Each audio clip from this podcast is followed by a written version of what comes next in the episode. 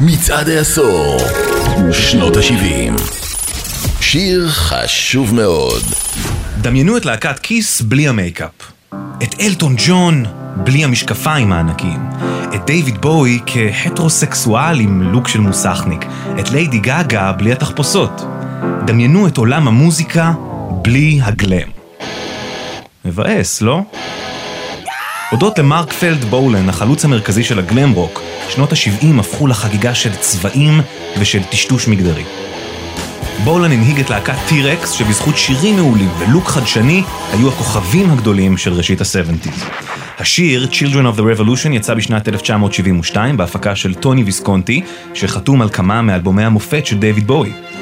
הוא לוכד את הרגע ההיסטורי בו יצא עם סאונד קשוח, משוחרר, יהיר ובטוח בעצמו. עם מהפכה טווסית של מגדר ומיניות, הילדים שהיו קטנים מדי בשביל להיות חלק מה-60's התבגרו ב-70's והתחברו למרק בולן שהראה להם איך לא ליפול לשבלונה של החברה השמרנית. הגלם רוק היה זרם מוזיקלי קצר חיים, שהתחיל התפרצות יצירתית אדירה. את ההשפעה, הרוח והצליל שלה, ממש כמו נצנצים, אפשר למצוא עד היום גם במקומות לגמרי לא צפויים.